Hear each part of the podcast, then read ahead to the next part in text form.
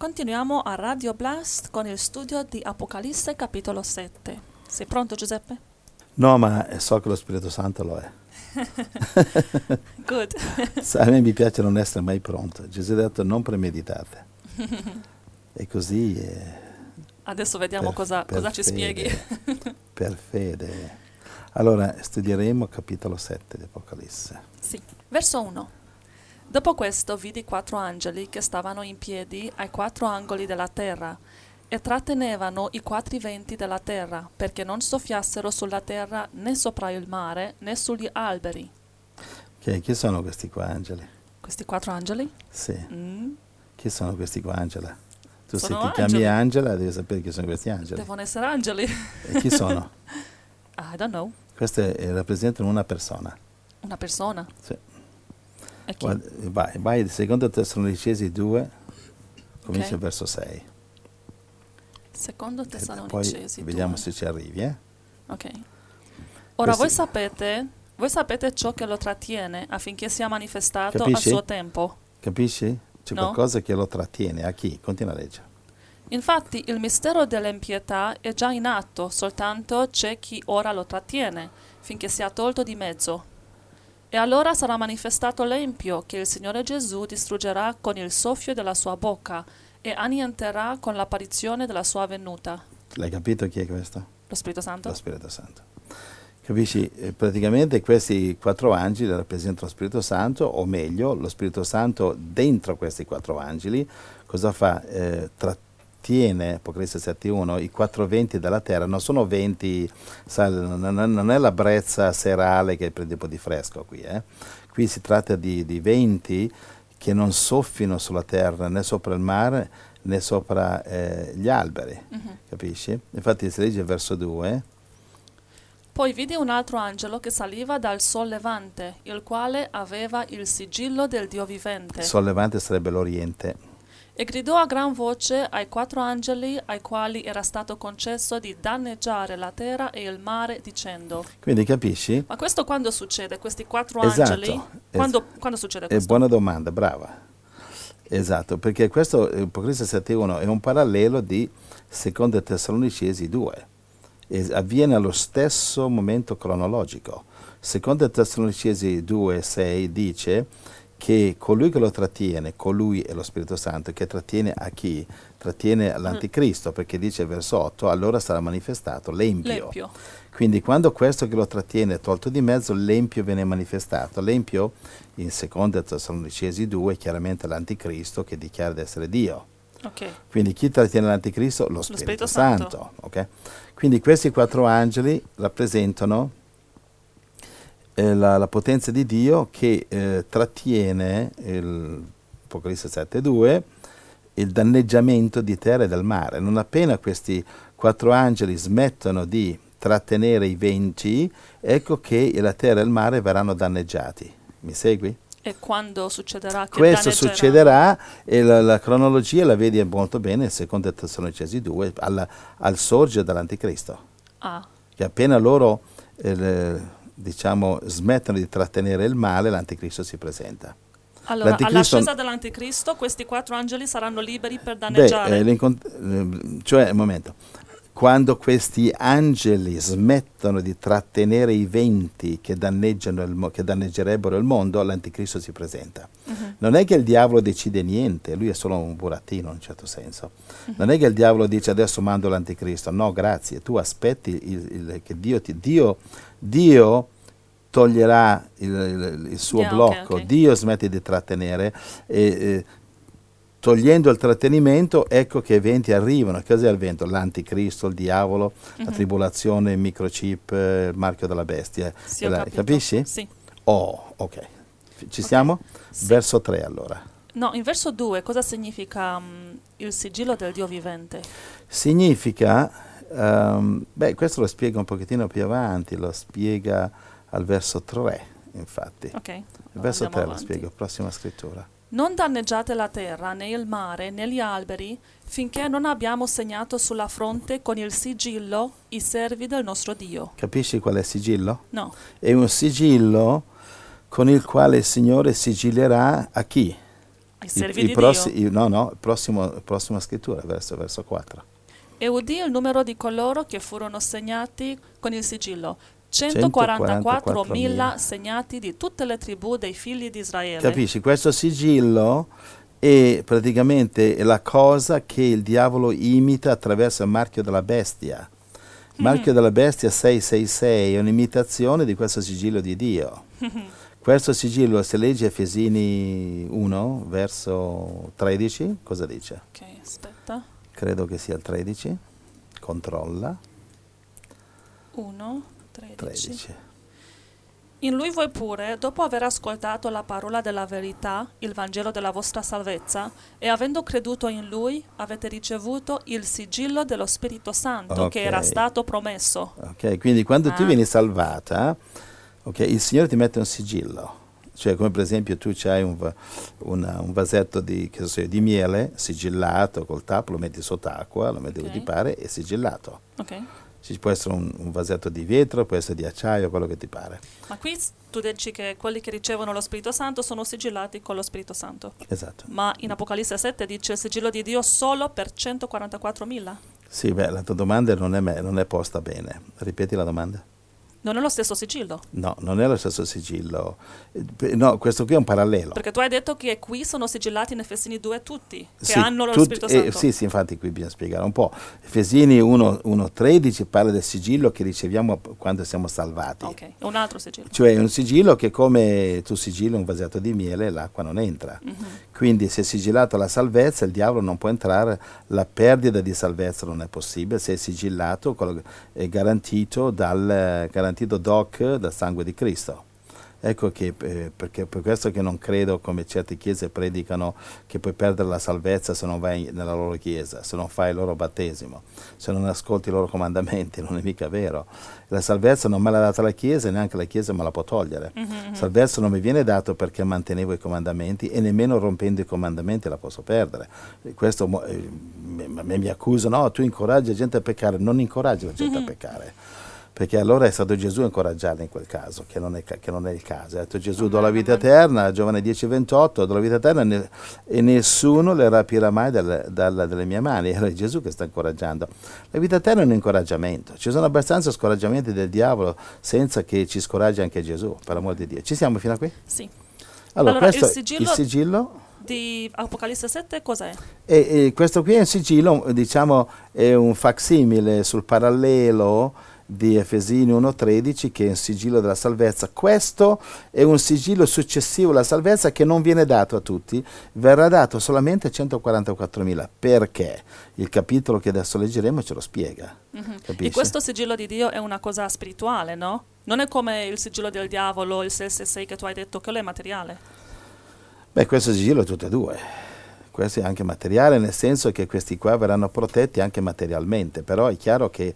eh, sì, però non è diciamo- un oggetto No, che no, pon- no, no, perché c'è uno, mi pare che ha detto c'è uno che lo vende. sì, c'è su internet una profetessa che vende il sigillo Vende, di Dio. vende il sigillo, quando lo vende a... Sì, ha c'ha un prezzo, non so quanto. sì, eh, tipo paghi due e ca- prendi tre, no? Cioè attenzione alle streghe, ai, ai falsi profeti, non and- attenzione con questo internet, per Mm. cortesia. Amen. Internet eh, può essere inter diavolo, inter anticristo, cioè l'unica cosa è la Bibbia, ok? Amen. Bene, eh, chiaro fino adesso qui? Fino adesso qui Ok, sì, non però questo, adesso... questo sigillo non si compra, questo è, sarà Dio che sceglie 144.000, può scegliere te e un altro, uno di noi, uno di voi, non sappiamo chi saranno scelti. Quelli che, sono, che Dio giudica più fedeli, così come ha scelto Davide, fedele pastore nella casa di Jesse, suo padre, l'ha scelto come re di Israele, l'ha scelto perché curava bene le pecore, era un buon pastore, Amen. un ragazzino, e Dio l'ha scelto re di Israele, così 144.000 fedeli fratelli nel mondo, fratelli possono essere sorelle, non è che dice maschio o femmine, Eh, fratelli o sorelle perché nella Bibbia c'era anche femmine, c'era Deborah che era una donna, Ruth era una donna, Esther era una donna, quindi non mi venite a dire eh, fratelli maschilisti che per forza devono essere macho uomini, no, possono essere anche donne, va bene? Infatti oggi c'è, c'è tante, tante donne che, che stanno andando molto più veloce nello spirito che certi uomini, quindi non venite a par- parlare di uomini e donne perché in Cristo Gesù, Galati 3:28 siamo uguali, andiamo avanti? Amen. E adesso viene una lunga lista delle tribù di Israele. Dice qui che i sigilli sono dati a 144.000 che sono, Verso 5. che sono di tutte le tribù dei figli di Israele. Sì, no, 4 e 5, le- leggi 4 e 5, esatto. Della tribù di Giuda 12.000 assegnati, della tribù di Ruben 12.000, della tribù di Gad 12.000, della tribù di Aser 12.000. E leggi solo le- delle tribù, guarda.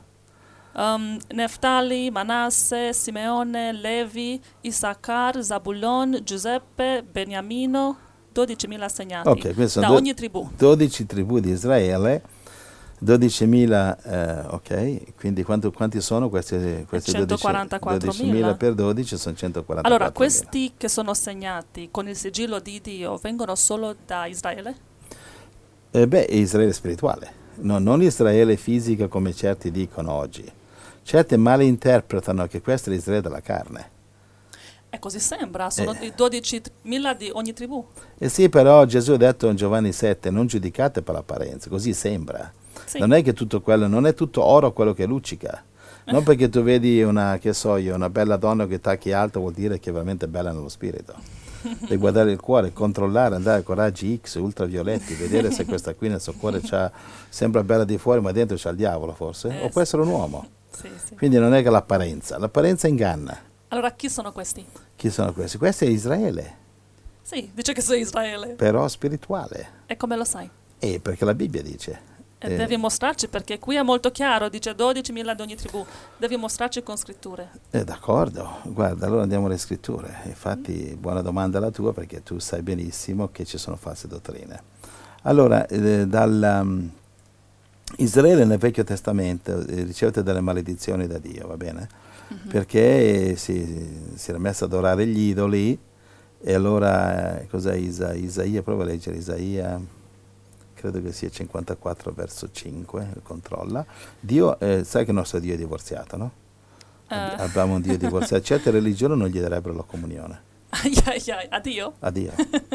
Certe religioni non darebbero la comunione a Dio perché è divorziato. Io ho detto una volta a un prete, questo un pastore, no, un pastore non era cattolico, era protestante, un evangelico era. È svanito? E e gli ha preso uno shock. Eh, no, stavo predicando nella sua chiesa. E prima gli ha detto, gli ha detto abbia- devi avere misericordia perché e si parla di divorzio e, e dissi del resto amare anche fratelli divorziati perché non sappiamo la situazione, del resto anche Dio è divorziato, abbiamo un Dio divorziato. Hmm. So, il silenzio nella chiesa di questo, ecco un eretico, abbiamo dato il microfono un eretico, guai a noi. E allora leggi Isaia, ce l'hai Isaia 54, 54, 5, cos'è? Poiché il tuo creatore è il tuo sposo. Ok, quindi già nel Vecchio Testamento il creatore era lo sposo di Israele. Wow, il suo nome è il Signore degli Quindi non eserciti. ci sono dubbi. Yeah, yeah. E? Il, um, il suo nome è il Signore degli eserciti. Il tuo Redentore è il Santo di Israele, che sarà chiamato Dio di tutta la terra. Ok, adesso vai. È chiaro? Quindi il, il Signore è lo sposo. Sì. Adesso ehm, ti do un'altra scrittura, sei pronta? Sì. Allora, vado a- andiamo a Isaia 50, 50? sì, 50 verso 1. Ok. Quindi abbiamo eh, assodato che lo, lo sposo di Israele è Dio, giusto? Mhm. Quindi è sposato con Israele. 51. Sì. Così parla il Signore. Dove è la lettera di divorzio di vostra madre con cui io l'ho ripudiata? Oppure a quale dei miei creditori io vi ho venduti? Ecco, per le vostre colpe siete stati venduti, per i vostri misfatti vostra madre è stata ripudiata. E questa è Israele? Questo è Israele. Wow. Capisci? Quindi Dio, prima per capire bene chi sono, cioè, chi sono questi ebrei 144.000, cominciamo a capire qual è la falsa Israele e la vera Israele, innanzitutto, perché non è che tutti quelli che dicono sono giudei sono veramente giudei. Infatti lo vedi in Apocalisse 3.9. 3.9 Ecco, io do alcuni della sinagoga di Satana, i quali dicono di essere giudei e non lo sono, ma mentono. Ecco, io li farò venire a prostrarsi ai tuoi piedi per riconoscere che io ti ho amato. Quindi allora chi sono Giudei falsi. E chi sono i veri? Qui ci, qui ci sono i giudei falsi. E chi sono i quelli falsi? Che sono quelli veri. Mm. Cioè, vediamo, abbiamo scoperto che nel Vecchio Testamento Dio divorzia Israele. Mhm. Allora, questo eh, divorzio viene consumato eh, ufficialmente Gesù- da Gesù, Matteo 21 a 43. 21 e 43. Perciò io vi dico che il regno di Dio vi sarà tolto e sarà dato a gente che ne faccia i frutti. Amen. Quindi eh, vai avanti, allora Matteo, eh, leggi anche 45 e 46. I capi dei sacerdoti e i farisei, udite le sue parabole, capirono che parlava di loro e cercavano di prenderlo, ma ebbero paura della folla che lo riteneva un profeta. Quindi Gesù va davanti proprio in faccia a faccia, e, e- qui non c'è dubbio, eh, i farisei, i capi sacerdoti, Eh, il leader dei eh, israeliti. il leader, cioè, non ci sono dubbi, quindi sarebbe bello che i fratelli cristiani che interpretano, tutte quelle chiese che interpretano questo Israele carnale, che leggessero queste scritture. Mm. Numero uno, Vecchio Testamento, Dio divorzia Israele per, per la sua impietà, la sua idolatria. Due, Gesù viene e la ufficializza. Mhm. Ok, noi vediamo, anzi, eh, facciamo un passo indietro, Osea 1, verso 6. Lei concepì di nuovo e partorì una figlia. Il Signore disse a Osea, chiamala Loruama, perché io non avrò più compassione della casa di Israele in modo da perdonarla. Ok, verso 9. Amen. Quindi Dio dice non avrò più compassione di Israele. Hmm. Verso 9. Il Signore disse a Osea, chiamalo Loami, perché voi non siete mio popolo e io non sarò per voi. Leggi il verso 8. Quando lei ebbe divezzato Loruama, concepì e partorì un figlio. Il Signore disse a Osea, chiamalo Loami, perché voi non siete mio popolo e io non sarò per voi. Ecco, nel- nella Diodati dice ancora più chiaro, te lo leggo dalla Diodati perché tu sul tuo computer non c'hai la, Diodia- la Diodati, c'è la Luzzi. No, ce l'ho riveduta. Ecco, ecco ti, lo- te lo leggo dalla Diodati, dice, io, voi non siete mio popolo e io non sarò più vostro Dio. E lo dice anche in inglese questo. Wow. Capisci? Quindi il senso è, Dio dice, no, io non sono più vostro Dio. Poi arriva Gesù, ok? E arriva Gesù e dice, eh, Il regno di Dio vi sarà tolto. vi sarà tolto e dato una, na- un'altra nazione. Qual è? La nazione di Cristo, i cristiani. Cristiani. Quindi questa storia che gli ebrei cristiani sono un millimetro più in alto degli ebrei gentili sono I stupidaggini. messianici. Eh, no, non messianici. No, no. Gli ebrei cristiani, eh, può essere messianici, possono non essere messianici. I messianici sono tra di loro. Mhm. Messianici sono ebrei cristiani. Ok. Però non solo i messianici, in generale. Che uno può essere ebreo cristiano senza essere messianico. Ah, ok. Ci siamo? Allora, il fatto che un ebreo cristiano, come molti si ritengono, che sono un pochettino superiori, perché loro non sono solamente cristiani, eh, sono anche ebrei. Cioè, in altre parole, non hanno solo Cristo, hanno anche Mosè. Mm. Calma, non c'è- questo non serve a niente. Galati 3:28 dice che non c'è giudeo, non c'è greco, non c'è maschio, non c'è femmina. Va bene? Sì. Allora, fino a qui andiamo bene? Sì. Si sta, si sta schiarendo la situazione? Sì. Allora, quindi fino a qui abbiamo assodato che l'Israele vecchia non è più popolo di Dio. E perché si chiamano ancora? È perché loro si chiamano. Un po' come i cattolici dicono solamente noi siamo i cristiani, l'evangelico no, siamo noi. Mhm. Capisci? Il vero cristiano non è né di questa religione né di quell'altra, Sì. è quello che veramente c'è Gesù Cristo veramente nel suo cuore. Non è colpa sua se è cresciuto in una chiesa eh, conciata male oppure in un'altra chiesa conciata peggio. Amen. Capisci? Uno eh, che cosa vuoi? Insomma, uè, uno cresce dove, dove capita, va bene? Ma l'importante è il mio cuore co- con Gesù. Amen. Ok, andiamo avanti. Sì. Allora, cosa dice il Nuovo Testamento sul eh, chi sono i veri ebrei? Andiamo da Romani 2, Romani 2, 28 e 29. 2.28 Giudeo infatti non è colui che è tale all'esterno, e la circoncisione non è quella esterna nella carne, ma giudeo è colui che lo è interiormente, e la circoncisione è quella del cuore, nello spirito, non nella lettera. Di un tale giudeo la lode proviene non dagli uomini, ma da Dio. Quindi giudeo non è quello che lo è esteriormente, che si è circonciso, tu Mhm. sei la discendenza di Abramo e, e- e Giovanni Battista, Ma- Matteo 3 gli dice Dio da queste pietre può far sorgere figlia di Abramo, non venite a Mhm, dirmi che siete figli di Abramo, che sei cattolico o evangelico, a Dio non gli interessa niente che sei cattolico, evangelico e figlio di Abramo, a Dio gli interessano i frutti. Che tu puoi essere figlio di, figlio di Abramo, evangelico e cattolico, essere nella chiesa di Gesù e il tuo nome può essere Giuda. Che cosa interessa a Dio di quale chiesa fai parte? Sì. Va bene? I frutti che contano. Amen. Perché leggilo quello, lo possiamo leggere Matteo 20, 7, 20 al, al 23. Capisci? Dai frutti li riconoscerete. Molti mi diranno: "Eh, Ha fatto miracoli nel tuo nome, cacciato demoni, abbiamo cacciato demoni, eccetera. E dicono: Io non vi conosco, andate via di qua. Mm. Capisci? Ti ricordi Matteo Sì, 7? sì. Dice: "Noi Abbiamo fatto op- opere potenti nel tuo nome. Certo, hai fatto miracoli, guarigioni, cosa mi interessa? E come Beh, mai? Perché lo hanno fatto nella potenza di Gesù. Certo, ma anche le streghe hanno potenza di fare miracolini. Eh, però lo fanno con l'aiuto del diavolo. Però questi, Matteo 7, che dicono Gesù nel tuo nome abbiamo predicato, abbiamo fatto miracoli. Per te Gesù. Sì, però in Romani 11 dice che i doni di Dio sono senza pentimento. Cosa significa? Che Gesù le ha dato questi doni, Doni e poi? e poi non, non- non se li ha ripresi. E loro E loro hanno hanno continuato, a fare continuato miracoli, a però fare miracoli. do- dove hanno sbagliato? Hanno sbagliato che usavano il nome di Gesù per la loro chiesa invece, di, invece dell'incontrario. Usavano i, loro- i miracoli per innalzare se stessi, la loro chiesa, la loro religione, il grande pastore, il grande guru, il grande culto della personalità, il grande pastore pentecostale, il grande prete cattolico.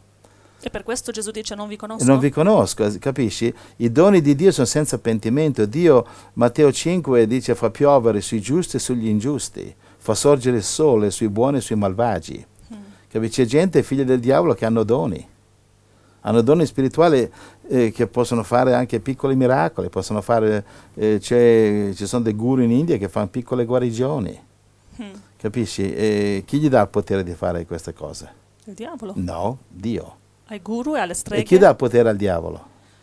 eh, ricevuto da Dio. Esatto, e, e lo usa fin di bene o fin di male. Il male. Eccolo lì.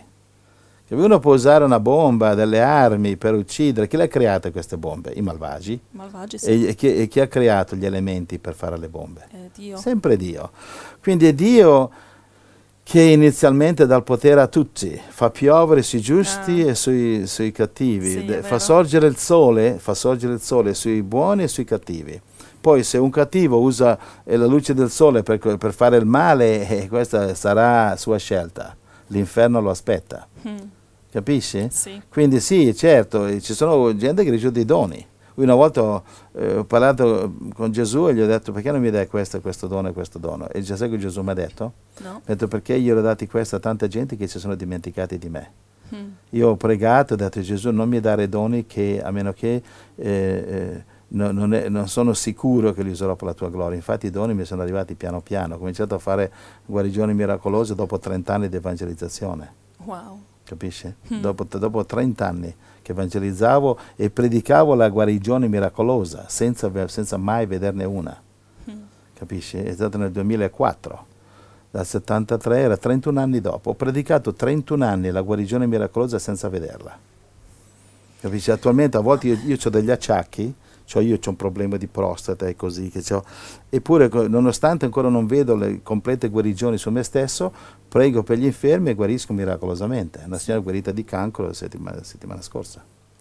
Capisci? Per, me ci vuole doppia fede pregare, guarire uno che io non sono guarito, però lui guarisce, io no, e ringraziare il Signore. Infatti tu hai pregato nelle chiese per gente che era ammalata di prostata e sono state E guarite. sono guarite. E ci hanno testimoniato poi dopo mesi che dormono bene, che non Mhm. hanno dolori. E io invece no. Mm. E io questa guarigione non l'ho ricevuta. Però gloria al Signore.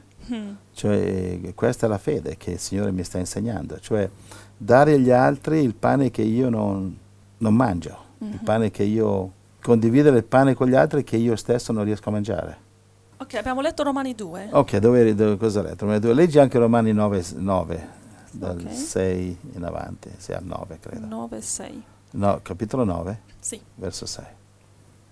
Però non è che la parola di Dio sia caduta a terra. Infatti non tutti i discendenti di Israele sono Israele. Attenzione, capito cosa dice qua? Non tutti i discendenti tutto Israele, sono sono Israele, Israele. ma solo l'Israele che passa attraverso Cristo, la porta. La porta non è Mosè, non è la circoncisione, non è Israele politica, è anticristo che respinge Cristo che è nel Medio Oriente. Mm. No, Amen. quello è Israele carnale. Capisci? Sì. Quelli sono, quelli sono popoli di Dio, così come i cristiani che dicono solo la mia Chiesa è il popolo di Dio, solo la mia Chiesa evangelico-cattolica è il popolo di Dio, gli altri no. Ecco, quelli, quelli sbagliano, no? E gli ebrei lo stesso, lo dicono, noi siamo popolo di Dio, ma non lo sono. Ok, vai avanti. 7. Né per il fatto di essere stirpe d'Abramo sono tutti figli d'Abramo, anzi, è in Isacco che ti sarà riconosciuta una discendenza. Cioè, non i figli della carne sono figli di Dio, ma i figli della promessa sono considerati come discendenza. Ok? Quindi non tutti i figli di Abramo. Oggi tu parli con certe chiese e dici, sa, la nostra chiesa è stata, stata fondata da San Pietro, quindi noi siamo qua dopo duemila anni, quindi siamo logicamente la vera chiesa. Ma chi l'ha detto? Mm. Noi, la nostra chiesa è fondata da Martin Lutero, quindi dopo 500 anni o 400 anni noi siamo la vera chiesa. Chi l'ha detto? Gesù dice in Matteo 8, così dice ai Gesù ai farisei che dicono noi siamo figli di Abramo. Se voi foste figli di Abramo, Farete le opere fareste le opere, del vostro padre. ma invece siete figli del diavolo. Yeah. Quindi il fatto di chi siamo figli è mostrato dalle nostre opere, non dal distintivo che ci ha attaccato sulla, sulla gia- giacca, una piccola croce, eh, un paio di pesci stampati sulla macchina, una croce sulla, sulla nostra porta, scritture attaccate alle pareti. Sì. Queste sono fumo negli occhi se non ci sono frutti. Amen? Amen. Ok, allora ti sei E convinta? qui dice che um, non tutti che, che sono discendenti di Abramo sono figli di Abramo. E io ho trovato una riferenza qui. Mhm, sentiamo. Dice Gala- Galati 3:29. Dimmi. Se siete di Cristo, siete dunque discendenza di Abramo, eredi secondo la promessa. Alleluia, Eh, sì, è chiaro. bellissima. eh. Eh, Galati 3:29, brava, ottima scrittura. Quindi se siete di Cristo siete discendenza di Abramo. Per questo io sono ebreo, tu sei ebrea. Se siamo giudei, figli di Abramo in Cristo. Amen. Che tra l'altro non ci dimentichiamo che prima che Abramo fosse, ha detto Gesù, eh, io ero. Quindi Sì. non è tanto eh, Gesù figlio di Abramo quanto Abramo figlio di Gesù, figlio del Cristo. Amen. Cioè Gesù era figlio di Abramo, ma Abramo era figlio di Cristo, perché Gesù sono due entità, Gesù figlio di Maria, Cristo figlio di Dio.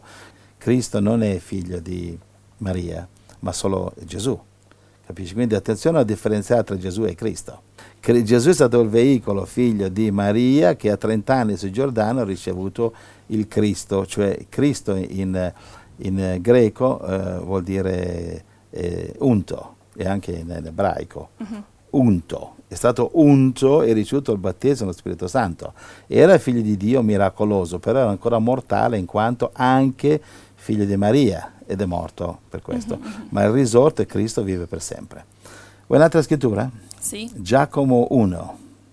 Sempre per dimostrare che 144.000 non sono ebrei carnali, ma sta parlando di ebrei spirituali. Infatti, in tutto il Nuovo Testamento, dal momento che Gesù ha detto, abbiamo letto Matteo 21, il regno di Dio vi sarà tolto e dato a un'altra nazione, ok, da quel momento lì gli ebrei hanno cessato di essere popolo di Dio. Già era profetizzato nel Vecchio Testamento, abbiamo letto le scritture. Poi Gesù lo rende ufficiali e loro non sono più popoli di Dio. In ipotesi possono c- circoncidersi, possono far castrare se vogliono. Non possono essere figli di Dio. La, la circoncisione è una cosa meccanica, amministrata, regolata, controllata dagli uomini Mhm. e quindi non da Dio. Infatti il Vecchio Testamento diceva siate circoncisi nel cuore. Possono essere figli di Dio se ricevono Cristo, Assolutamente sì. come tutti. come tutti. Però senza preferenze, senza vantaggi, senza eh, raccomandazioni, non ci sono raccomandati in cielo, non ci sono bustarelle, io sono figlio di Abramo, ah per favore, eh, il tappeto rosso sta arrivando uno figlio di Abramo, e questo, ah io sono una prostituta che mi sono pentita, ho ricevuto Cristo, ah no no tu fai la fila di no perché tu sei cristiano di serie B, Mhm. ridicolo, non è Mhm. così. Sì. Giacomo 1, verso 1. Giacomo, servo di Dio e del Signore Gesù Cristo, alle dodici tribù che sono disperse nel mondo, salute. Salute, salve. Abbiamo già parlato queste cose diverse volte, lo ripeto per i fratelli che non hanno ancora ascoltato. Ehm, quindi a chi sta scrivendo qui, Angela? Eh, dice in versetto 2, fratelli miei, quindi ai fratelli cristiani. Sì, a chi sta mandando questo email? Ai fratelli Ai cristiani. cristiani. E come li chiama? Um, le dodici tribù che sono disperse nel mondo. Ma calma, questa epistola è indirizzata a chi? Agli, agli, agli, eh, le- leggi tutto il verso. Giacomo, servo di Dio e del Signore Gesù Cristo, alle dodici tribù che sono disperse nel mondo. Ok, sta- queste sono le 12 di- tribù di chi? Israele. Eh sì, Ok. Esattamente come 12 tribù in eh, Apocalisse 7, da- da- dalle quali vengono i 144.000. Mhm. E quindi Giacomo sta scrivendo le 12 tribù, giusto? sì, Esatto. E 12 tribù, chi sono queste 12 tribù? Sono, eh, sono giudei o cristiani? Eh, lui sta scrivendo ai cristiani. Sta scrivendo ai cristiani, infatti... perché li chiama come se fossero dodici tribù. Eh, certo, infatti eh, lo vedi ehm, in tutti, tutti- tutti i capitoli, tutto quanto l'epistola, Sì. va bene, e parla ai cristiani, cristiani. è logico. Allora, Ma- i cristiani sono come parte dei tribù spirituali? O No, come? no, parte, sono le 12 tribù. Sta parlando... Nello al- spirito? sì, sta parlando, sta inviando questa lettera alle 12 tribù. Non anche ai cristiani, solo ai cristiani. Non sta Mhm. scrivendo agli ebrei che in quel tempo lì li perseguitavano, eh, li imprigionavano, li uccidevano. Sì. E non sta parlando agli ebrei, ai giudei che Gesù dice, Apocalisse 3.9 abbiamo letto, dicono sono giudei ma non lo sono, ma sono Mhm. sinagoga di Satana. Sì. E sta parlando ai cristiani, li chiama 12 tribù. Perché? Perché adesso le uniche 12 tribù nello spirito che esistono spiritualmente sono le 12 tribù in Cristo. 12 tribù di israeliani spirituali. Sono i cristiani che sono diventati 12 tribù nello spirito grazie al sangue di Cristo Mhm. come tu quella scrittura bella che mi hai dato, Galati 3:29, che dice chi è di Cristo è un, eh? Discendente di un discendente di Abramo. In Cristo siamo diventati giudei spirituali. Sì. Ci siamo? Sì. Quindi, eh, gloria al Signore, io penso che possiamo andare avanti. Ok, ritorniamo ad Apocalisse 7. Apocalisse 7, vai. Allora, hai, hai attraversato le 12 tribù, vero? Dove Sì. sei arrivata? Verso 9. Verso 9. Dopo queste cose guardai e vidi una folla immensa che nessuno poteva contare, proveniente da tutte le tribù, nazioni, popoli e lingue, che stava in piedi davanti al trono e davanti all'agnello, Alleluia. vestiti Quindi, di bianche vesti e con delle palme in mano. alleluia. Quindi, Hmm. Chi, Chi sono s- chi questi? Che è sono? una folla immensa. Chi sono questi? Le bianche vesti, lo vediamo in Apocalisse 2 e 3, sono eh, il premio, eh, questa è la sposa di Cristo, vai Apocalisse 19, 7 fino a 9. 19, 7. Rallegriamoci ed esultiamo e diamo a lui la gloria, perché sono giunte le nozze dell'agnello e la sua sposa si è preparata. Le è stato dato di vestirsi di lino fino, risplendente e puro, poiché il lino fino sono le opere giuste dei santi. E Ok? l'angelo mi disse, scrivi, beati quelli che sono invitati alla cena delle nozze dell'agnello. Poi aggiunse, queste sono le parole veritiere di Dio. Quindi questi qua in Apocalisse 7 e 9 stanno davanti al trono dell'agnello vestiti di bianche vesti, sono, è la sposa di Cristo. È la È sposa. la sposa di Cristo. Quindi proveniente da ogni nazione, tribù, dai pentecostali, dai battisti, dai cattolici, testimoni di Geova, Ah, eh, yeah. d- dalle prostitute, dai, dai musulmani, dagli indù che si sono, che si sono lavati nel... che si sono convertiti a Cristo, che si sono pentiti, che hanno ricevuto il sangue dell'agnello. Ma poi che dice e che... che poi sono diventati giudei spirituali. Mi segui? Vengono da tutte le parti del mondo. Ecco perché Dio, Dio permette agli, un miliardo di indù, un miliardo di musulmani. Perché? c'è spe- perché eh, così come non è vero, non è vero che tutte le strade portano a Dio, le- però è vero che tutte le strade portano a Gesù, se uno lo accetta. Poi dice anche che i vesti bianchi sono le opere giuste dei santi, Esatto. Esatto. che sono Quindi- stati attivi, facendo qualcosa Esatto, non è solo sedersi in chiesa a scaldare panchine, assolutamente. Chiudete quei cimiteri. Mm, e chiudere i cimiteri, aprire la chiesa vera, che la chiesa vera, Filadelfia, esca dalla chiesa falsa, la chiesa viva esca dalla chiesa morta e vada nelle strade come Gesù a cercare, Mm, i- eh, cercare le pecorelle, Basta cantare questi canti morti la domenica. E, e, in mezzo a questa chiesa morta ci sono tanti cristiani vivi, cristiani mm. veri. Sai, sai, quanti credenti veri, sposa di Cristo, che vorrebbero, vorrebbero fare per il Signore, ma i loro falsi profeti non glielo permettono di fare? Perché? Eh, qui torniamo qui a esso diventa la colpa di Filadelfia, diventa la colpa della sposa di Cristo. Rimangono in queste chiese a credere alle sciocchezze che questi falsi profeti gli predicano, invece di andare a seguire Gesù e la sua verità nelle strade, invece di aprire, eh, eh, guarda, sento il Signore che sta dicendo a questi fratelli, dice uscite da questi posti morti e voglio che ciascuna delle vostre case diventi una chiesa.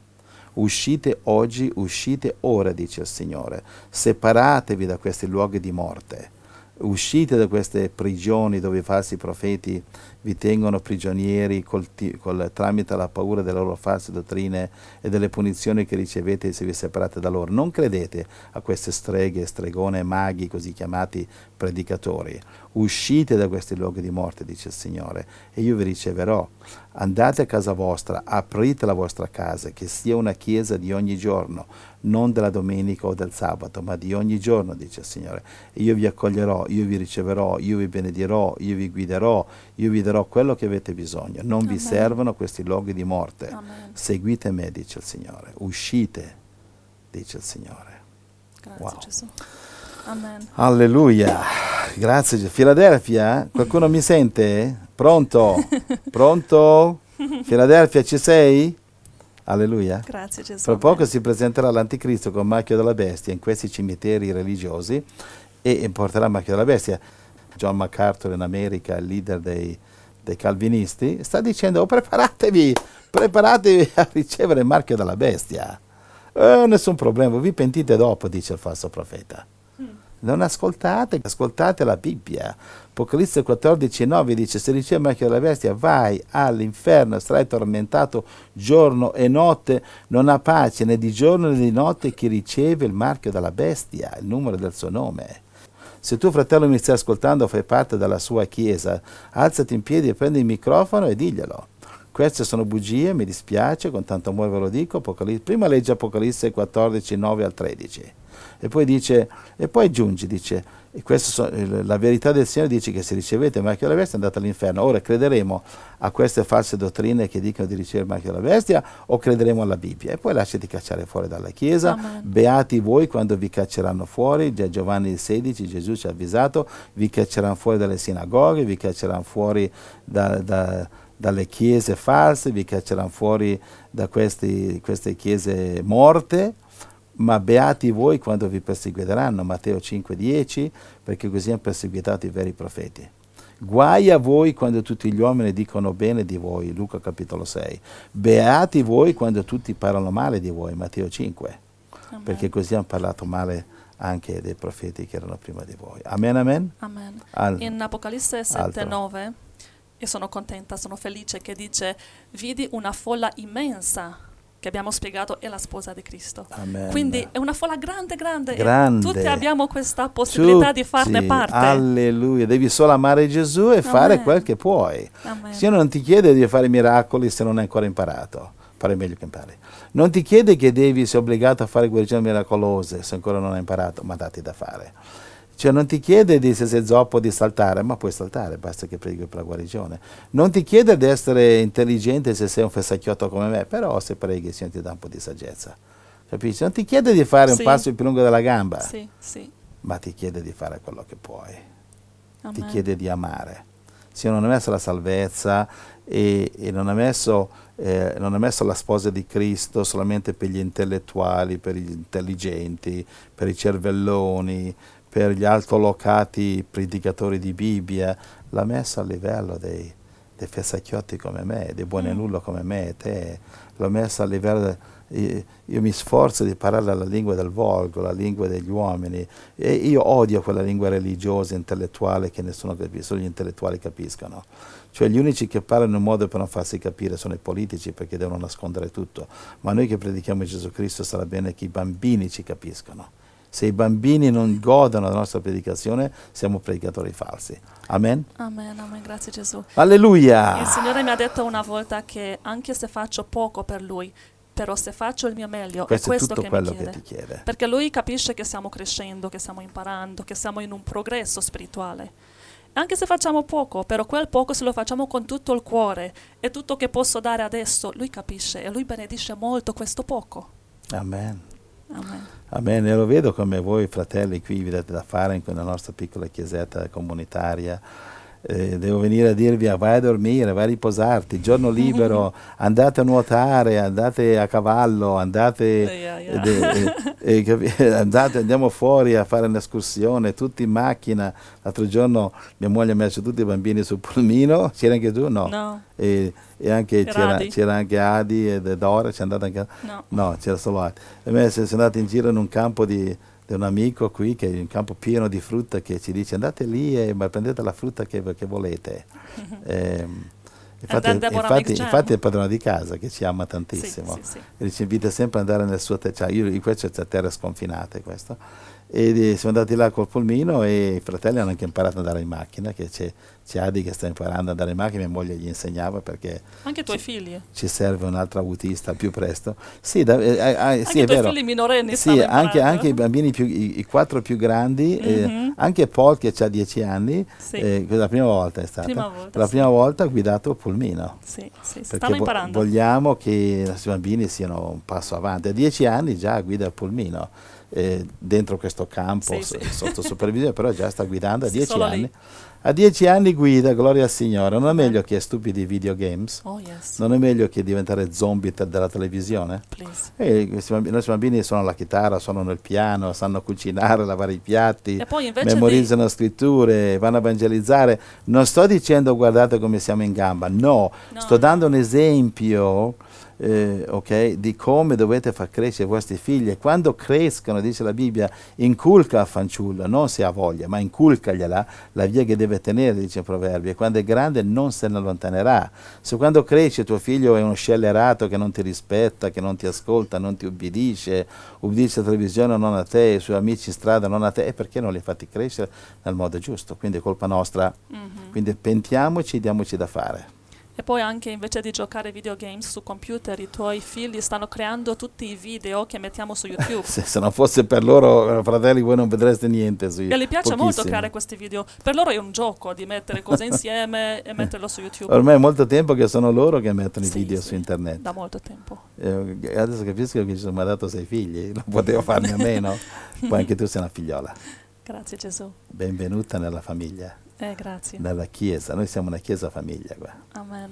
Gloria al Signore. Allora, continuiamo Apocalisse 7, Vai. verso 10. E gridavano a gran voce dicendo, La salvezza appartiene al nostro Dio che siede sul trono e all'agnello. E tutti gli angeli erano in Che piedi. verso sei? Un- 11. 11, vai. E tutti gli angeli erano in piedi intorno al trono, agli anziani e alle quattro creature viventi. Essi si prostrarono con la faccia a terra davanti al trono e adorarono Dio, dicendo, Amen, al nostro Dio la lode, la gloria, la sapienza, il ringraziamento, L'onore, l'onore, la la potenza potenza, e la forza forza nei secoli dei dei secoli. secoli. Amen. Amen, amen. Wow. Gloria al Signore. Grazie Gesù. Eh, Non aspettiamo ad andare in cielo per fare questo, facciamolo adesso. Perché se aspettiamo ad andare in cielo per amare il Signore così con tutto il cuore, tutta la mente tutta la forza, non credo che lo faremo mai. Mm. Che dobbiamo farlo al più presto. Il momento di dare tutto il cuore a Gesù è al più presto. Il Amen. tempo di Dio è subito. Dio c'è solo un tempo nel suo orario ed è subito. Mm. Gesù non ha, appena è stato possibile andare sul Calvario a morire, perché prima non si poteva, il mondo non era pronto, il Signore è andato. È andato, è andato Getsemani, si è buttato per terra, non ce la faceva, ha chiesto aiuto, è arrivato l'angelo, si è alzato, ha rimproverato i discepoli che dormivano ed è andato al Calvario. Mm. E noi aspetteremo domani, domani, domani, domani che non viene mai. Mm. Domani qualcuno ha detto eh, eh, posticipare è una cosa folle, mai posticipare. Amen. Quindi è il momento di dare a Gesù tutto il nostro cuore, no- tutta la nostra mente, tutte le nostre forze, tutte le nostre possessioni materiali e spirituali. E adesso subito. Attenzione, anche le cose materiali deve dare a Gesù. ok? In Marco capitolo 10 eh, il giovane ricco ha detto cosa mi manca? E Gesù ha detto ti manca una cosa, dare tutto ai poveri e seguimi. Mm. Quindi o diamo tutti ai poveri, o seguirlo, però non si può seguirlo se non diamo tutto. Al Signore, non devi darlo a me, a lui, a lei, dallo al Signore. Amen. Usalo per la tua evangelizzazione. Okay? Non devi darlo a me, non mi serve, a me non mi interessa macchina nuova, che non mi interessa niente. Lavorò quando Dio me la darà. Nel frattempo usa i tuoi soldi per la tua evangelizzazione. Okay? Non, non, non, ti lamentare, non so se questi soldi arrivano. Una volta c'è stato uno che mi stava dando un'offerta per la missione in Italia tanti anni fa, mi fa però io non sono sicuro se questi soldi arriveranno. Mm. e gli ho dato rimprovero, ho detto senti, la cosa migliore è che questi soldi li usi tu e vai tu a portarli, eh, sì. vai tu a evangelizzare, vai tu a salvare anime sì. e così non dovrai più preoccuparti se i soldi arrivano o non arrivano. Capisci, amen, fratello? Amen, amen. è rimasto sbigottito, se n'è andato scioccato. Il Signore non gli interessa niente dei tuoi soldi se non metti il tuo cuore. Il Signore non è un mercenario, non è una prostituta che paghi e vai. No, caro, tu ti alzi le maniche e ti dai da fare. Cosa credi che pagare Dio è sufficiente? Dio non è mercenario, paghi, cosa paghi la domenica? Paghi la decima, grazie. E che me ne faccio la tua decima se tu non dai il tuo cuore a Gesù? Andrà all'inferno avendo pagato la decima. Sai quanta gente c'è all'inferno che paga la decima? Cominciando con i farisei che pagavano la decima e digiunavano. Cosa interessa Dio? La decima è secondaria, viene dopo. Cosa che conta è che tu dai il tuo cuore Gesù che ti dà da fare. Può fare poca evangelizzazione, può, può dare la salvezza a un'anima solamente la settimana, solamente un'anima al mese, ma almeno fallo. Amen. Quello che puoi fare Dio se l'aspetta. Sì. Dio non si aspetta quello che non puoi fare sei intelligente, Dio si aspetta che usi la tua intelligenza per Lui. Sei forte, un grande macho, uomo, sollevatore di pesi, Dio vuole che usi questo per la sua gloria. Come? Beh, cammina, invece di camminare 6 ore per Gesù, cammina 8 ore per Gesù. Mm-hmm. Sei un grande macho. Va bene, quindi usare tutta la nostra potenza, intelletto, soldi, eh, eh, cose materiali, cose spirituali per il Signore. Sapete quanto è lunga l'eternità? Lunga. Sapete quanto è lunga questa vita? Corta e Dio ci chiederà conto se questa vita abbiamo passato come una specie di cancri che accumulavano, ricevevano, non davano, o come un cuore, come Gesù, un grande cuore che danno e danno e non chiedono. Dio ci aiuti? Amen. Amen. Amen. Continuiamo Apocalisse 7, verso mm, 13. Poi uno degli anziani mi rivolse la parola dicendomi, chi sono queste persone vestite di bianco e da dove sono venute? Signor mio, io gli risposi, Signor mio, tu, tu lo, lo sai. sai. Chiedi a me. Ma il Signore a volte quando ti chiede, fa domande, non è che ha bisogno di tue informazioni.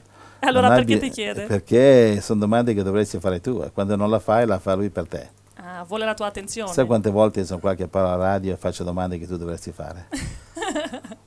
ok, ho capito.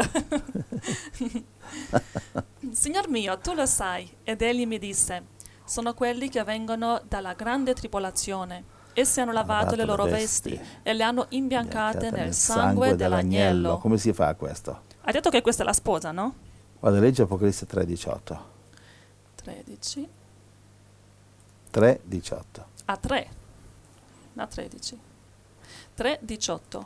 Perciò io ti consiglio di comprare da me dell'oro purificato dal fuoco per arricchirti e delle vesti bianche per vestirti e perché non appaia la vergogna della tua nudità e del collirio per ungerti gli occhi e vedere. Sto parlando alla chiesa dell'Odicea, la chiesa del vomito, la chiesa che si seduta sulle panchine non fa niente. Mm-hmm. Leggere tutto il capitolo. E sta dicendo che le vesti bianche si comprano, capisci? Non sono gratis. Mm, sì, comprare capisci? delle vesti bianche. Capisci? E collega questo adesso con Apocalisse 19, 9, dove dice che le vesti bianche sono le opere dei santi. 8, 19, 8, dice, poiché lino fino sono le opere giuste dei santi. Ok, quindi Gesù qui gli dice all'Odicea, ti consiglio di comprare le vesti bianche. Apocalisse 19, 8 dice, le vesti bianche sono le opere dei santi. Mm-hmm. Cioè, cosa significa? Significa che le vesti bianche si comprano con le opere. Capisci? Sì, sì, Quindi sì. le nostre opere è un modo di comprare le vesti bianche.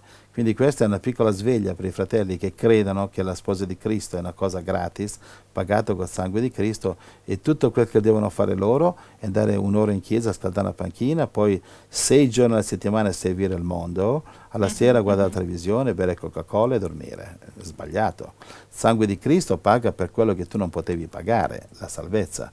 Ma il fatto di andare a evangelizzare, dare la salvezza alle anime, dare la guarigione agli ammalati, questa è una cosa che tu puoi fare. Matteo 10.1 ha dato potere ai suoi discepoli di cacciare i demoni, di fare guarigioni. Quindi è una decisione che noi possiamo fare. Possiamo scegliere di essere cristiani mezzi morti, come Sardi, Apocalisse 3.1, o cristiani eh, che fanno quel che possono, Amen. non di più del possibile, però fare quel che possiamo. Per quale motivo noi dobbiamo vergognarci di Gesù? Per quale motivo noi non possiamo servire il Signore più che il mondo, più che il diavolo? Abbiamo capito che questo mondo è del diavolo, perché serviamo il mondo più di Gesù? Se non siamo capaci di vivere per fede, vivere confidando nel Signore per tutto come molti di noi fanno, alcuni di noi fanno, beh cominciamo allora piano piano. Se tu non sei capace a fare la GAI 100 metri in 20 secondi, fallo in 25 secondi. E poi li farai in 19 secondi, poi 18, poi 17, poi 16. Se non puoi sollevare uh, 100 kg quando fai esercizi, no, sono paragoni che sto facendo ovviamente, comincia a sollevare 10 kg, comincia a sollevare, sì. poi ne solleverai 11, poi 12. Cioè se tu non puoi servire Gesù a tempo pieno dalla mattina alla sera, 24 ore al giorno, anche quando dormi il telefono può squillare e uno, gli, uno che sta morendo ha bisogno di preghiera immediata, magari siamo lì la mattina e stiamo facendo colazione, telefono squilla, il fratello Giuseppe al telefono c'è uno che sta morendo, di corsa si va, si lascia perdere la colazione e si prega con il fratello. Uh-huh. Se tu non sei capace, se tu non sei in grado, certo che sei capace, però se tu non sei in grado di essere a disposizione, ok, eh, per le pecore, beh, almeno renditi a disposizione quando puoi. Testimoni di Geo vanno a evangelizzare almeno ogni sabato e predicano, diciamo, dottrine sbagliate, quanto più noi dobbiamo farlo il sabato, un pochettino anche venerdì, e non guasta il giovedì, e non mhm. sarebbe male il mercoledì, e perché non il martedì? martedì? Hai provato il lunedì, ottimo, specialmente la domenica, invece di andare a dormire in qualche panchina dove crescono i funghi, andare nei parchi, nelle strade, eh, prendi tuo marito, tua moglie, e dico, ehi, Dolce marito, cara moglie, andiamo a fare una passeggiata all'aria fresca. Guarda, qui sono volantini, mettere in tasca, non dimenticare un piccolo Nuovo Testamento. Andiamo! Aspetta, allora devo darti una testimonianza allora. Perché abbiamo parlato la settimana scorsa dei fratelli della Germania che incontrano difficoltà a evangelizzare lì, ti ricordi? Sì. Che la gente in Germania non vogliono ascoltare, non vogliono sentire il messaggio di Gesù. E tu le hai dato un consiglio di andare agli ospedali. E adesso è entrato un'email da parte dei fratelli della Germania, da parte di Adriana, che dice Cari, oggi siamo andati ad evangelizzare. Abbiamo incontrato quattro persone e un malato all'ospedale. Ah, sono andati? All'ospedale. Alleluia, perché questo sì, mi interessava molto che andavano agli ospedali, perché in Germania sono teste, sono teste, sono teste Gestapo, molti di loro. Eh? sì. E gli ho detto andate in ospedale e non potranno dire grazie, non ho tempo, devo andare via. Sono lì. Il malato lo conosco da quando ero ragazza e le dissi, Gesù ti ama, credi che ti può guarire? Dissi sì, così pregamo e dopo accettò Gesù. E poi la wow. figlia della mia sorella, un, wow. che è una figlia di 11 anni, Gloria. vidi Gesù accanto a lui, Gloria. che lo accarezzava e gli sorrideva. Gloria! Chi era questa che l'ha vista, la bambina? La bambina di 11 anni, di della sua sorella, di la Adriana. So- la sorella di Adriana. Sì un, un abbraccio, un bacio, un braccio acc- anche alla sorella. vidi Gesù accanto al malato che lo accarezzava gloria, e gli sorrideva. Gloria. Gli abbiamo regalato una Bibbia. Alleluia. Poi abbiamo pregato per una bimba di due anni e anche per una vecchietta che alla fine mi ha benedetta.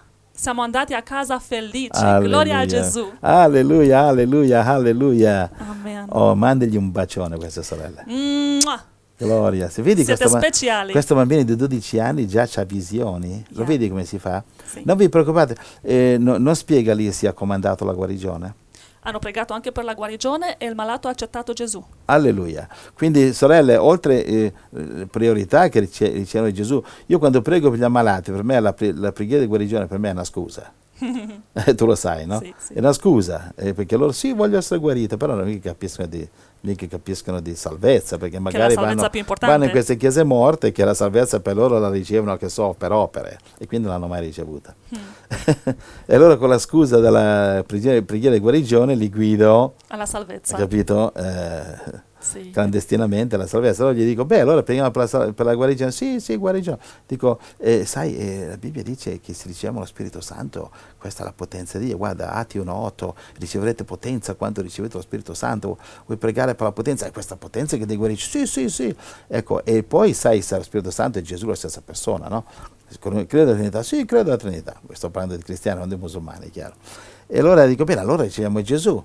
E cioè, e dico, eh, sì? Allora gli spiego, guarda, Romani 9, Romani 10, verso 9 e 13 dice, eh, chiunque invocherà il nome del Signore Gesù Cristo sarà salvato. Sì. E quindi continuo, continuo, continuo. Loro aspettano la, la guarigione, naturalmente. Arriverà per fede. Mhm. Però io mi dilungo perché devono capire a fondo, non è che ripeti con me come un pappagallo, Gesù entra nel mio cuore, sono salve, no. Devono capire nella mente, nel cuore, nello spirito, nell'anima. Amen. E quando dicono 4, 5 sì, sì, sì, sì, allora son- direi che sono quasi pronti. Amen. Quando vedo che stanno esplodendo, dice ok, voglio ricevere Gesù. E allora, capite, ok, preghiamo per ricevere Gesù. Amen. E allora eh, Romani 10,9 dice se confessi con la tua bocca eh, il Signore Gesù sarai salvato. E quindi eh, allora prego per salvezza, prima per la salvezza, Gesù entra nel mio cuore, dammi la vita eterna, perdona i miei peccati, riempimi con il tuo Spirito Santo, battezzami con il tuo Spirito Santo, voglio la potenza del tuo Spirito Santo, ti do il mio cuore, ti dedico il mio cuore, in nome di Gesù, amen. E poi gli Amen. dico, preghiamo per la guarigione adesso. E a questo punto tutti dicono sì, e allora preghiamo per la guarigione. E la media cos'è? 8-9 su 10 guariscono, no? Sì. Amen. Sì. 8-9. La media che abbiamo, non siamo ancora arrivati al 100%, ci stiamo lavorando, perché Sì. gloria al Signore, però la media è Amen. 80. 90%. Quindi- il mio suggerimento, fratelli, è eh, sempre ordinare la guarigione. Ordino nel nome di Gesù Cristo qualunque spirito di malattia di andarsene. In questo momento, immediatamente, Satana, Gesù ti ha vinto. Nel nome del sangue di Gesù, imparate a pregare così. Nel nome del sangue di Gesù Cristo, tu sei sanato, Gesù ti sana. Alleluia. Alleluia. Sono così orgoglioso di questi, questi- questi- queste sorelle, fratelli, che queste sono parte della nostra chiesa e si Amen. vede, no? Grazie, Vedi questi i nostri... They don't give up, they keep fighting. E sono perseguitate da- dai mausolei religiosi, li perseguitano. Eh, Da musolei Sì, religiosi. ma vedi che queste sorelle, una sorella così vale più di 100 uomini che, non fa- che sono seduti a scaldare Sì, panchine. Sì. E tu mi a parlare che, che le donne si tacciano in chiesa, ma che si tacessero loro in chiesa e fuori dalla chiesa, fino a quando Gesù Cristo non parla attraverso di Amen. loro. Avete capito, uomini? Non c'è niente contro gli uomini, sono anch'io un uomo, però smettiamo questa storia che qua comando io perché la Bibbia, la Bibbia non dice che comanda tu, la Bibbia dice comanda Cristo. Senti, è meglio che vai avanti se non mi metto nei guai, qual- qualche fratello ma- maschilista mi manda qualche rimprovero qua. Apocalisse 7:15. Cosa dice? Perciò sono davanti al trono di Dio e lo servono giorno e notte nel suo tempio. E colui che siede sul trono stenderà la sua tenda su di loro. Alleluia, stende la tenda. Colui che sul trono stende la tenda. Come, stenderanno la, come stenderà la tenda? Apocalisse 3,21. No, 2,26, virgola Ah. 3,21. Apocalisse Eh, 2,26. 2, 2,26. 26. Se la memoria A non mi chi, inganna. vince, a chi vince e persevererà nelle mie opere sino alla fine, darò potere sulle nazioni. Non dice il mio sangue, la mia grazia, dormite nei cimiteri religiosi. eh, no, dice No, chi vince. Devi vincere cosa? Vincere quelli che ti prendono in giro. Sì. Vincere cosa? Vincere quelle chiese che ti criticano. Sì, vincere cose? sì. Vincere quei diavoli che ti dicono oh vergognati. Mhm. 3, eh, 3,21. 3, 21. Chi vince lo farò sedere presso di me sul mio trono, come anche io ho vinto e mi sono seduto con il mio Padre sul suo trono. Alleluia. Chi Amen. vince, io non riesco a concepire sedersi sul trono con Gesù. Mm. Con Gesù. Su- io sedermi sul trono? Io non so se sono degno di, di- di- di lavare i piedi a Gesù. Mm. Sedermi sul suo trono. Cioè, se, se mi dovesse scegliere, che deciderà lui chi di noi sarà. Una cosa inconcepibile. Leggi di nuovo il verso 15, Apocalisse 7.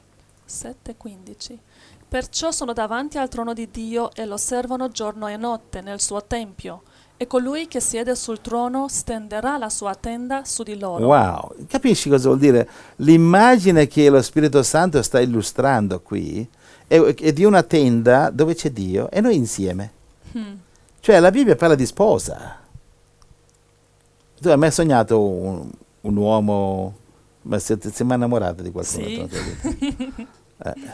sì. Capito? Più quindi, di una volta. E quindi, quindi tu sai cosa parliamo. Sì. Io mi ricordo mi sono innamorato la prima volta avevo 17 anni. Si chiamava Maria, questa ragazza, a Milano. e mi ha dato problemi per una... per uh, quanti anni? Fino dopo il militare, fino a 25 anni, fino a 25-24 anni. Perché ero sempre innamorato di questa ragazza.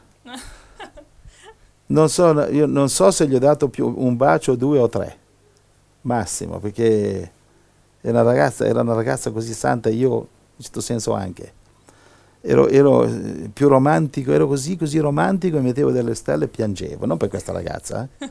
ma già quando avevo, mi ricordo, 13-14 anni, guardavo le stelle e piangevo perché mi entrava una gioia.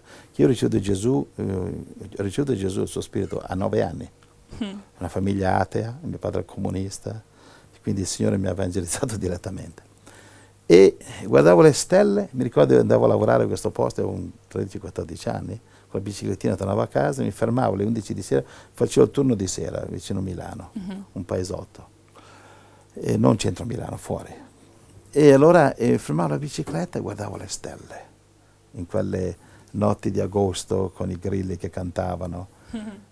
E guardavo le stelle, erano troppo belle, erano bellissime, e mi mettevo a piangere. E non capivo perché. Sentivo questo, questo amore, questa gioia che mi entrava ed era lo Spirito Santo, adesso lo capisco. Bene, eh, andiamo avanti. Amen. Quindi chi è, chi è stato mai innamorato nella sua vita, ma amore vero, non carne, sesso, così, proprio amore, amore. Mm-hmm, che io ho sempre avuto un grande problema nella mia vita, sono sempre stato troppo romantico, troppo, troppo. E mi sono romanticamente innamorato di questa ragazza si chiama Maria e, e dovevamo sposarci eh, parlavano di sposarci, però Dio non l'ha permesso, capisci? E non l'ha permesso, la storia è lunga, è mm. perché il Signore aveva un altro piano. Io non potevo sposarmi a, a 21 anni con questa ragazza perché Dio doveva passare di cotte e di crude nella mia vita, ne ho passate, mm. finché alla fine, come figlio prodigo, sono andato, arrivato da Gesù e ho detto Gesù, sono stanco del mondo, prendimi tu. È una lunga storia, ve la racconterò un'altra volta. okay. Quindi, verso 15, leggilo di nuovo. Perciò sono davanti al trono di Dio e lo servono giorno e notte nel suo tempio. E colui che siede sul trono stenderà la sua tenda su di loro. Pensa Gesù stenderà la tenda su quelli di noi che lui sceglierà, lui solo sa chi sceglierà. Sì. E non è solo questione di lavorare lavorare per Gesù, è questione di amare, amare, sì, amare Gesù. Sì, sì. Il lavoro deve seguire, però è secondario. Amen. Non è il lavoro che spingiamo, se no diventiamo alcolizzati di lavoro, mm-hmm. ma spingiamo l'amore per Gesù. Se mia moglie non gli interessa quanti soldi porto a casa, interessa se l'amo, viceversa. È bene che mi cucina, però anche se non mi cucina io l'amo lo stesso, è l'amore che viene prima. Andiamo avanti. Amen. 16 non avranno più fame e non avranno più sete, non li colperà più il sole né alcuna arsura. Adesso stiamo soffrendo, fratelli, si viene l'anticristo, alcuni di noi saranno torturati, altri imprigionati, altri uccisi e, e molti saranno anche nascosti perché quelli di noi che sono la sposa saranno protetti. Svegliatevi fratelli, specialmente la nostra chiesetta, sto parlando, per qualche motivo oggi Gesù mi ha messo nel cuore di... Eh, concentrarmi un po' di più sulla nostra chiesetta.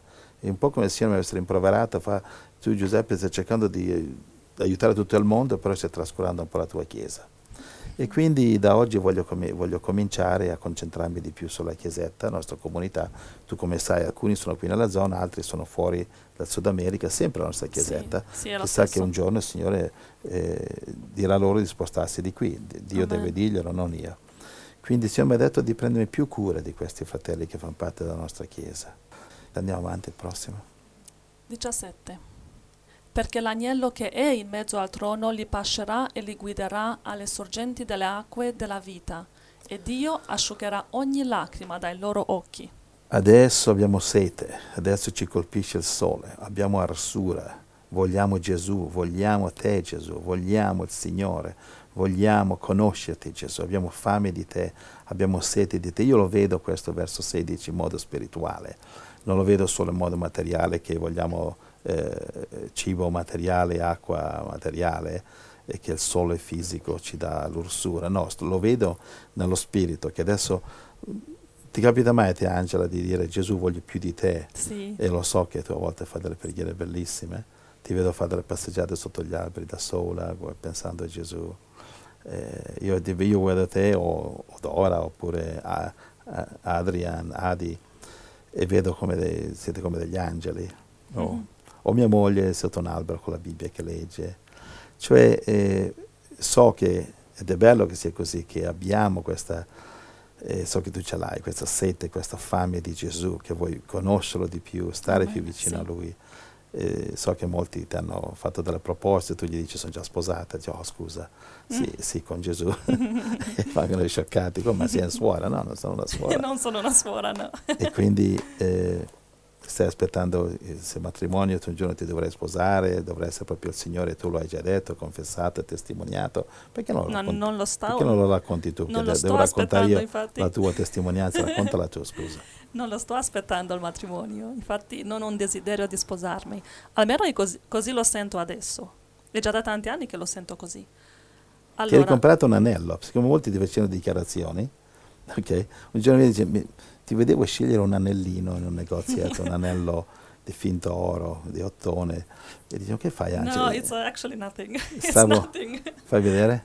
It's no, it's no ecco. uh, value. E dicevo, ma che fai? Ti compri un anello? Fa sì, perché sono stanco della gente che mi, mi fa proposte, così gli farò vedere l'anello, così mi lasciano in pace che sono Yeah, sposata. yeah, yeah. Amen, yes. And it works. Funziona? Yeah. Funziona bene. È perché la gente non capisce, la gente del mondo non capisce che uno è dedicato, che il suo cuore già appartiene a Gesù. E pensa che sei come tutti gli altri, che possono farti proposte, invitarti fuori. Però vuole evitare questo tipo di discussioni che dura a volte molto tempo, di convincerli che no, no, grazie. Tu vuoi parlare no, di grazie. Gesù e loro vogliono parlare io voglio di eccetera, eccetera. io voglio dargli qualcosa che per loro è importante, però loro non lo sanno. È importante che loro conoscono Gesù, però loro stanno, stanno cercando la felicità in una ragazza. E allora sto cercando di parlare di Gesù, però devo perdere tempo parlando di me. Con Sì. questo anello mi aiuta a evitare questo tipo di discussioni. Si sentono un pochettino più, ah, ah, devo stare attento, il marito può Sono più spuntare. rispettosi, Può- sì. Il marito può spuntare in qualunque momento. Ma quelli che mi conoscono sanno che non ho il desiderio di sposarmi perché mi piace molto la mia vita per Gesù, voglio seguire così avanti, amandolo più di più ogni giorno, dandogli più di me stessa, dedicarmi più a lui e sono molto contenta così. Non sento il bisogno di avere una famiglia, sono in favore al matrimonio, sono molto in favore al matrimonio, penso che è una cosa da Dio per quelli che lo desiderano, però per me stessa sono contenta di dedicarmi a Gesù. Tempo pieno, cuore pieno, mente piena. E non, non avere delle distrazioni davanti a me. Perché lo so che quando io mi sono innamorata prima ho messo un uomo davanti a Gesù. Ho amato un uomo più che Gesù. E questo non voglio che succeda mai. E questo ti ha, ti ha dato problemi. Questo mi ha guarita. e se io non ho fiducia in me stessa che posso amare uno mettendo sempre Gesù sul primo luogo, io preferisco di dedicarmi solo a Gesù. E fino adesso ha funzionato molto bene.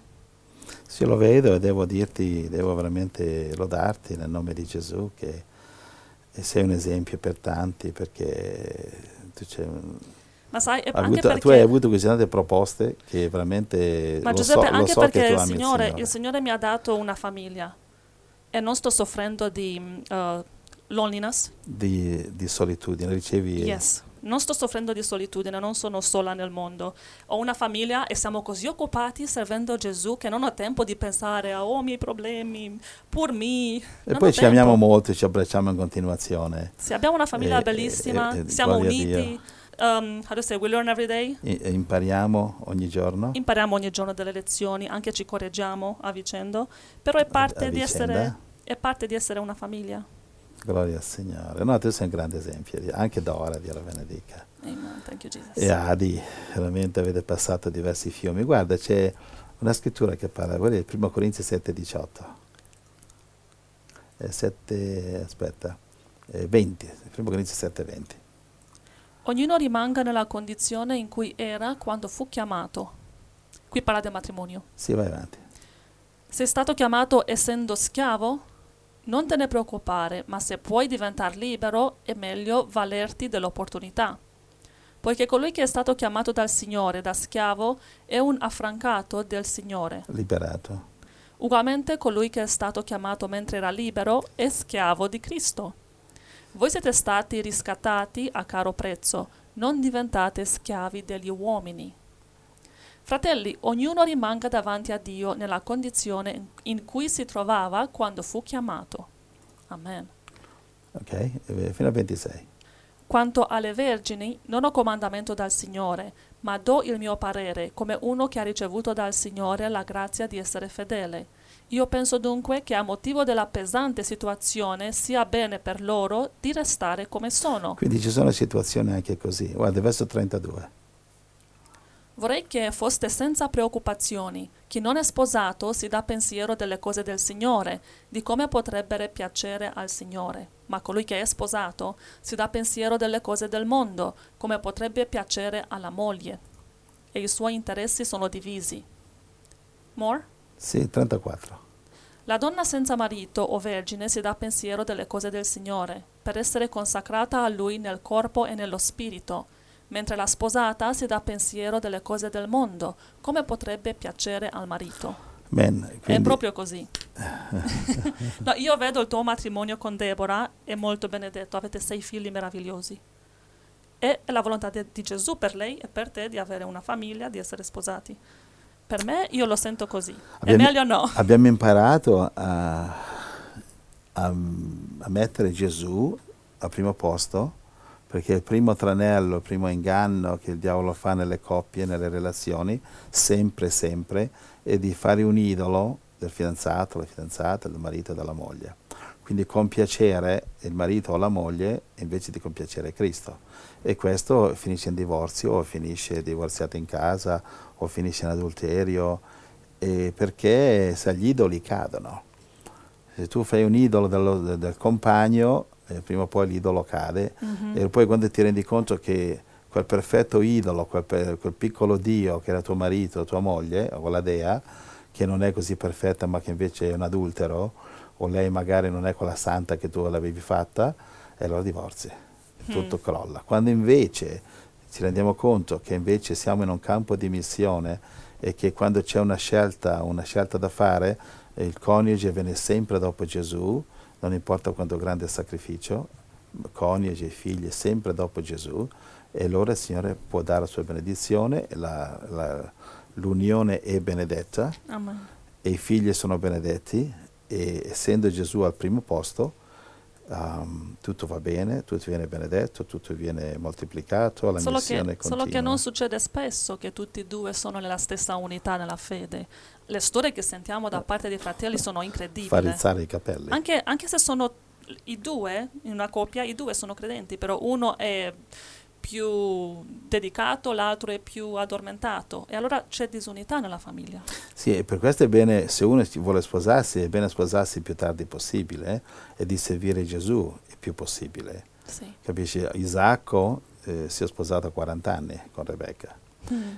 E quindi eh, bisogna, Gesù non si è sposato, Paolo non si è sposato, quindi Sansone si, è sposato, si, è sposato, si sposava molto frequentemente e alla fine la, la, sua cara dolce mogliettina gli ha fatto perdere gli occhi, che aveva dovuto commettere suicidio per uccidere nemici, cioè Sansone correva dietro le donne, Salomone correva dietro le donne. Uh-huh. Invece dobbiamo correre dietro Gesù e il matrimonio deve essere una cosa quasi forzata da Dio per funzionare.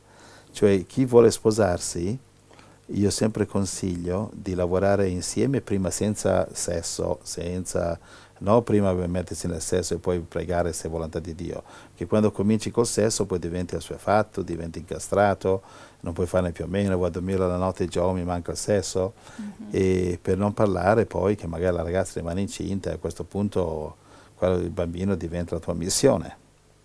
Quindi sì. eh, assolutamente piano, più piano possibile, sposarsi più tardi possibile e assicurarsi che sia veramente volontà di Dio e che la persona non sia solo un il compagno o la compagna non sia una cristiana, un cristiano che perché si siede in chiesa e scalda una panchina, ma che sia uno che o una che è disposta a morire per la sua fede e allora Amen. il matrimonio può funzionare, come Amen. quello mio con mia moglie per esempio, Amen. che sta funzionando, ci ha dato frutti e mia moglie è là di là, mentre noi siamo qui a lavorare, è là di là che sta preparando un pranzetto eccezionale e non vedo l'ora di andare. Beh, sto scherzando, non è così grave. Va bene? Dove no, siamo beh. arrivati? No, hai detto una cosa bella, che è bello sposarti più tardi possibile e dare i tuoi migliori anni a Gesù. A Gesù. A Gesù. Non I, alla gio- moglie, al marito. anni di gioventù, non quando sei vecchio che non puoi fare niente più.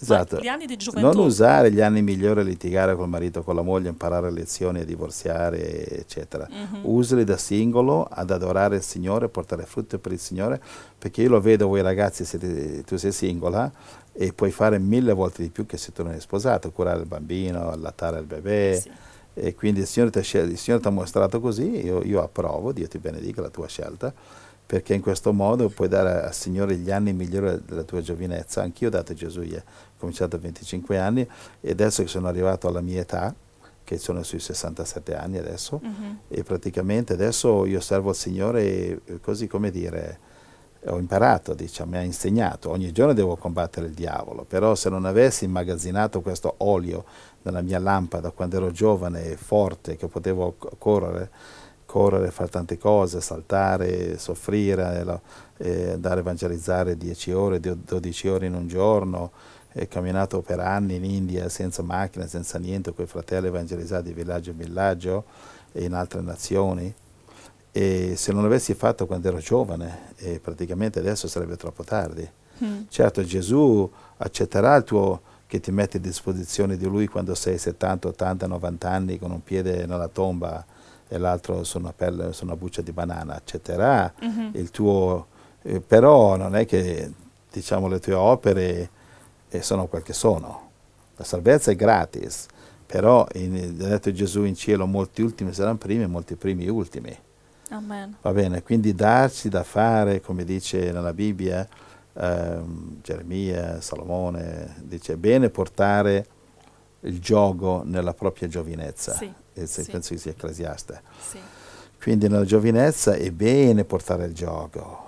Capisci? Se non porti il gioco nella giovinezza, se non vai a combattere quando sei giovane e la vecchiaia viene, non puoi più fare niente. Sì. Quindi assicurarsi di dedicare a Cristo gli anni migliori. E attenzione che un matrimonio prematuro può fermare questo.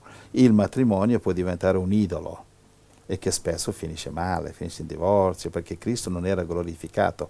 Un matrimonio che non, non rende col matrimonio il, il, marito Cristo, la moglie, la chiesa, la casa un luogo di ritrovo per, per evangelizzare, quel matrimonio non funziona mai, perché è una cosa egoista, io, te, felici e gli altri vadano all'inferno. Una uh-huh. coppia che non evangelizza, una coppia che non si rende chiesa, una casa che non viene fatta come una chiesa per ricevere pecore, è una situazione egoista che il Signore non benedice mai.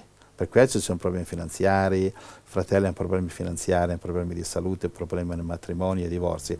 Ogni cosa che non è consacrata a Cristo, dedicata per Cristo, usata per Cristo, viene maledetta. Quindi, matrimonio, quindi finanze, quindi bambini che crescono scellerati, disubbidienti, dei quali c'è da vergognarsi, perché non li abbiamo dedicati a Cristo. Dedicare a Cristo non è una preghierina da pappagallo, siete dedicati, ma è ogni giorno operare, lavorare, addestrare, insegnare, operare, operare, operare, non solo eh, eh, predicare o pregare con pappagallina, ripetere preghiere morte. Amen. Va bene? Amen. Quindi questo è il mio consiglio per chi pensa di sposarsi. Mm. Non, non, vi sposate, prima sposatevi con Gesù. Se non sì. siete sposati, se, quella, se tua, tua fidanzata o fidanzato non è sposato con Gesù con frutti e attivo, non ti sposare, stai entrando, si, lascia perdere che lei ha bellissime gambe e lui ha muscoli grandi così, lascia perdere, quello non durerà molto. Pre, prima o poi vedrai che quello, lui è un peccatore, lei è una peccatrice, senza la benedizione di Gesù il matrimonio non funzionerà non funzionerà, garantito al 100%, è solamente a dedicarsi, consacrarsi a Cristo che funziona. Allora la, la tua famiglia diventa una, una, un piccolo paradiso, allora la tua casa è un piccolo paradiso, allora i tuoi figli saranno discepoli, allora il, il marito rappresenterà Cristo, la moglie rappresenterà la Chiesa, sposa. Amen. Amen. Amen. Nel nome di Gesù Cristo. Amen. Amen. Grazie Gesù. Amen. Hai Ok. finito? Hai letto il verso 17? Abbiamo finito Apocalisse 7? Eh, Sì. hai, hai finito Sì. di- hai letto 17? Sì, Che asciugherà Abbiamo le finito. lacrime e tutto? sì. Ecco, in eh, collegamento a questa scrittura, leggere Apocalisse 21. Vuoi leggere Apocalisse 21? Sì. Dall'1 al 7. Poi vidi un nuovo cielo e una nuova terra, poiché il primo cielo e la prima terra erano scomparsi e il mare non c'era più. E vidi la santa città, la nuova Gerusalemme, scendere dal cielo da presso Dio, pronta come una sposa adorna per il suo sposo. Udì una gran voce dal trono che diceva, Ecco il tabernacolo di Dio con gli uomini. Egli abiterà con loro, essi saranno suoi popoli, e Dio stesso sarà con loro e sarà il loro Dio. Sai quando dice, abbiamo letto prima, Apocalisse 7, che allargherà la sua tenda, stenderà la tenda su di loro. Sì. La tenda è la nuova Gerusalemme. Egli asciugherà ogni lacrima dai loro occhi, e non ci sarà più la morte, né cordoglio, né grido, né dolore, perché le cose di prima sono E passate. questo in parallelo a Apocalisse 7, 17. Sì. E colui che siede sul trono disse, Ecco, io faccio nuove tutte le cose. Quindi non più ebrei, giudei, pentecostali, evangelici, cattolici, eh, tutto sarà nuovo. Poi mi disse, Scrivi, perché queste parole sono fedeli e veritiere. E aggiunse, Ogni cosa è compiuta. Io sono l'alfa e l'omega, il principio e la fine. A chi ha sete io darò gratuitamente f- della fonte dell'acqua della vita. Chi vince erediterà queste cose. Io gli sarò Dio ed egli mi sarà figlio. Continua a ripetere tantissime volte Apocalisse, Apocalisse capitolo 2, 3, 21, chi vince, chi vince, Sì. chi vince, chi vince, Sì. chi vince. Dobbiamo vincere il diavolo, vincere la falsa religione, vincere i falsi pastori, vincere le false dottrine, vincere la nostra pigrizia, vincere le nostre paure, vincere, vincere, vincere. Giuda Sì. non ha vinto, si è fatto vincere dai farisei, dalle sue paure, dall'amore per il mondo, va bene? Sì. E infatti vediamo il verso 8, conclusione. Ma per i codardi, gli increduli, gli abominevoli, gli omicidi, i fornicatori, gli stregoni, gli idolatri e tutti i bugiardi, la loro parte sarà nello stagno ardente di fuoco e di zolfo, che è la morte seconda. Ok? Quindi alleluia. Quindi addrizziamo le antenne. eh, avendo Cristo nel nostro cuore, no, non andremo nel lago di fuoco, però possiamo andare nel lago del vomito, cioè l'Odicea. Attenzione, no? Possiamo ancora andare. Eh, se, no- se non operiamo per Cristo, eh, Lui si vergognerà di noi. E poi verso 22 parla delle- delle- degli edifici delle chiese di oggi. Verso 22. Nella città non vidi alcun tempio, perché il Signore, Dio Onnipotente, e l'agnello sono il suo tempio. Grazie Signore, il Signore ci libererà dalla maledizione delle chiese edificio cristiane morte. Amen. È una maledizione che succhia tutti i soldi ai, ai poveri disgraziati, quei fratelli che non hanno soldi per l'affitto e il pastore mercenario gli prende la decima per la sua tasca, per la sua macchina nuova, per dare quattro lire ai poveracci in Africa, non sappiamo mai se arrivano. Amen. Capisci? Invece non basta, basta questi tempi di religione che sono la maledizione del diavolo contro il cristianesimo. Il Tempio è Cristo. Già nel Nuovo Testamento Gesù parlò così in Giovanni 4,20, in 1 Corinzi 3,16, il Tempio, siamo noi il Tempio. Quindi la città non vide alcun Tempio perché il Signore di Onnipotente è l'agnello senza Tempio. Eh, questa scrittura eh, qui parla del cielo, qualcuno dirà, non parla della terra, ma calma, però Gesù ha insegnato Padre nostro che sia nei cieli sia fatta volontà in cielo come in terra. Va bene, quindi de- adesso siamo arrivati in un'era che dobbiamo vivere in terra come è il cielo. Il cielo non ci sono templi, quindi per favore, eh, cari eh, pastori che, che non siete mercenari, amati fratelli pastori che siete veri pastori, chiudete questi templi, affittateli che facciano delle scuole, facciano eh, degli orfanatrofi. Quando i comunisti hanno preso potere in Russia, sai cosa hanno fatto con la maggior parte delle chiese? Eh, l'hanno tramutate in, eh, in ehm, sale del popolo, come voi avete sale della cultura, nel vostro, oppure orfanatrofi.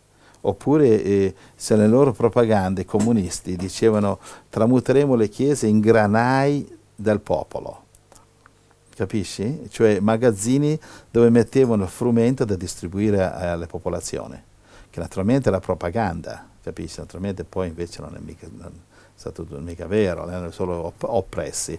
Però nelle loro propagande praticamente nota, la, nota, il messaggio, la predica che c'è qui, cioè le chiese dovrebbero essere il granaio spirituale per nutrire i popoli che muoiono. I comunisti sono arrivati e hanno tentato di fare, hanno fallito però hanno tentato, nelle loro teorie, di tramutare le chiese in granai per nutrire e la gente infatti cosa ha fatto? Si è liberato dalle, dai, dai religiosi e ha innalzato il comunismo. Le chiese dovrebbero essere il granaio, il grano spirituale, va bene? Amen. Io direi che abbiamo, abbiamo concluso con questo, Sì. no? E questo capitolo. Se abbiamo terminato il capitolo 7 di Apocalisse e le cose principali che abbiamo visto qui sono due gruppi, i 144.000 che abbiamo non sono studiato. ebrei carnali, Sì, abbiamo studiato che sono gli ebrei spirituali. eh, sono giudei spirituali. E poi abbiamo visto una folla immensa che studiando abbiamo che è la scoperto che è la sposa, sposa, di Cristo. Esatto. Amen, grazie Gesù. E adesso potete insegnarla, fr- fratelli, perché ripassate, ripassate. Stasera la dolce Angela metterà sull'archivio, Dio ti benedica Angela, Grazie. e guarda, fratelli, a- ascoltate bene e poi insegnateli, insegnateli, insegnateli e sarete così dei piccoli profeti, dei piccoli apostoli, dei piccoli discepoli. E, diciamo sul verde, non, non- non- non- sapete tutto, però cominciate. Amen. Guarda come quelle dolcissime sorelle hanno ascoltato il suggerimento che gli abbiamo dato la settimana scorsa, sono andate all'ospedale e guarda i frutti. Già anime salvate che sono nella loro corona. Amen. Puoi, puoi- puoi leggermi della corona di queste sorelle hanno? Eh, Daniele 12, 2, 3. Loro hanno una corona, leggilo. 2. Daniele 12, 2. 2, 3.